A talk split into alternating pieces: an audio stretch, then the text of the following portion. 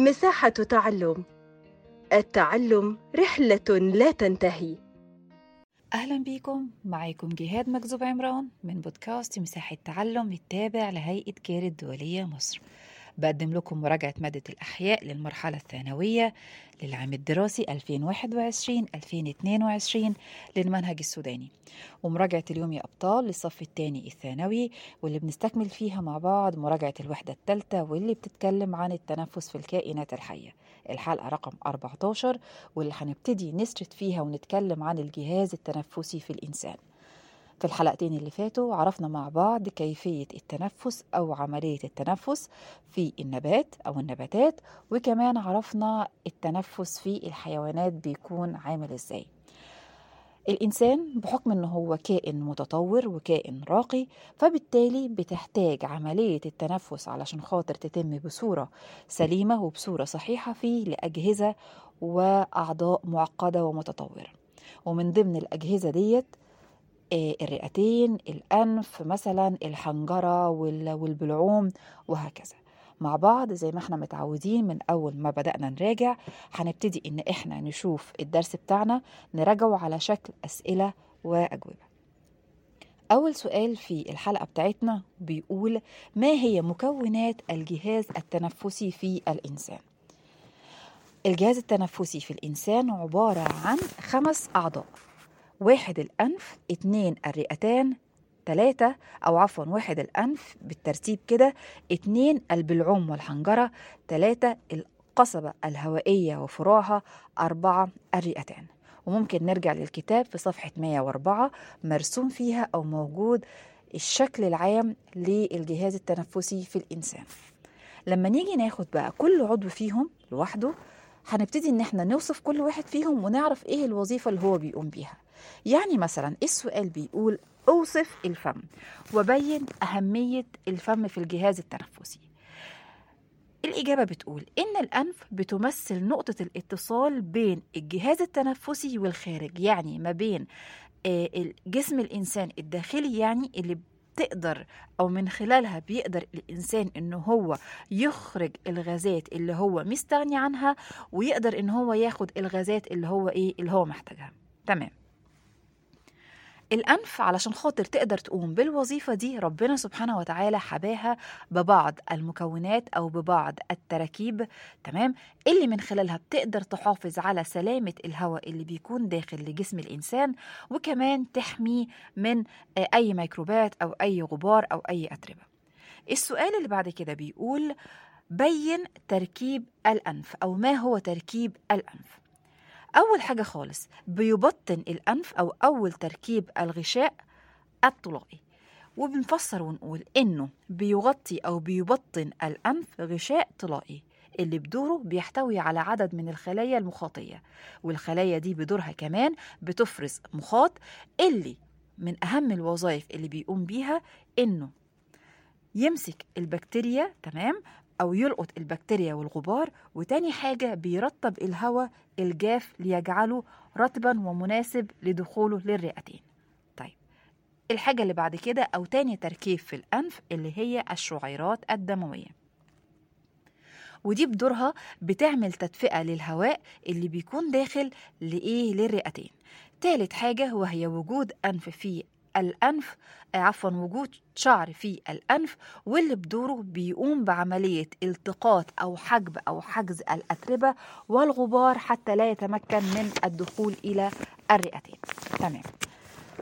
تاني حاجة أو تاني عضو في الجهاز التنفسي وهو البلعوم والحنجرة.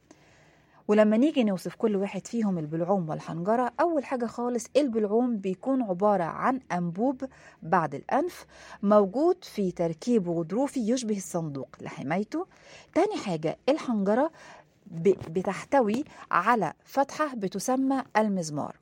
المزمار ده بيتم تغطيته بقطعة غضروفية بيطلق عليها اسم لسان المزمار واللي بدورها أو من أهم الوظائف اللي بتقوم بيها إن هي بتغلق المزمار ده عند بلع الطعام حتى تمنع دخول الطعام للجهاز التنفسي. أما عندنا وصف الحنجرة بقى نفسها هي عبارة عن عضو الصوت العضو اللي مسؤول عن إخراج صوت الإنسان أو تمييز أو يعني إيه تميز كل بني آدم عن التاني أصواتهم مختلفة يعني. وبتحتوي بدورها الحنجرة على زوج من الأج... الأحبال الصوتية اللي بتهتز عند دخول الهواء بينها. فبتصدر أصوات واللي بعد كده بتفسر بتفسر على هيئة كلام. العضو اللي بعد كده وهو القصبة الهوائية وفروعها والقصبة الهوائية دي بتكون موجودة أسفل الحنجرة. شكلها بتكون أنبوبة أسطوانية غير مكتملة الاستك... الاستدارة. يعني إيه؟ يعني هي عبارة عن حلقات بس الحلقات دي مش مكتملة. الجزء الخلفي منها بيكون إيه؟ بيكون غير موجود. ومن أهم محتويات الحلقات الغضروفية أو عفوا من أهم محتويات القصبة الهوائية هي حلقات غضروفية غير مكتملة الاستدارة تمام ودائما بتكون مفتوحة. تاني حاجة بيبطنها غشاء طلائي له خلايا ذات أهداب. وكمان بتحتوي أو الغشاء الطلائي ده بيحتوي على خلايا مفرزة لإيه؟ للمخاط. أكيد طبعا فكرة وجود مخاط أو حاجة زي كده لعملية الترطيب لعملية حجب الأتربة تمام؟ أو حجز مثلا إيه الجزيئات الكبيرة أو مثلا فكرة إيه, إيه, إيه تغليف البكتيريا. يعني إيه بتقوم بدور حماية أو أو دور المحافظة يعني على صحة إيه على صحة العضو اللي هو بيكون موجود فيه. طيب بعد كده بنقول عندنا إنه الأهداب اللي بتكون موجودة عندنا في الخلايا الهوائية اللي موجودة داخل القصبة الهوائية بتقدر إن هي تدفع المخاط إلى أعلى تمام؟ حتى يتم آه إخراجه خارج الجسم. يعني آه مثلا إحنا لما بنصاب, بنصاب مثلا بدور برد أو كده ده بيكون راجع مثلا إن إحنا لقطنا فيروس. تمام؟ طيب الفيروس ده بيخش جسم الإنسان ويبتدي جسم الإنسان يكون ضده مناعة في الوقت اللي إحنا بنكون عاينين فيه بنعاني من رشح مثلا بنعاني من كحة بنعاني من حرارة أو حاجة زي كده. بتتكون في, في الأثناء دي يعني في القصبة الهوائية نوع من أنواع الايه المادة المخاطية.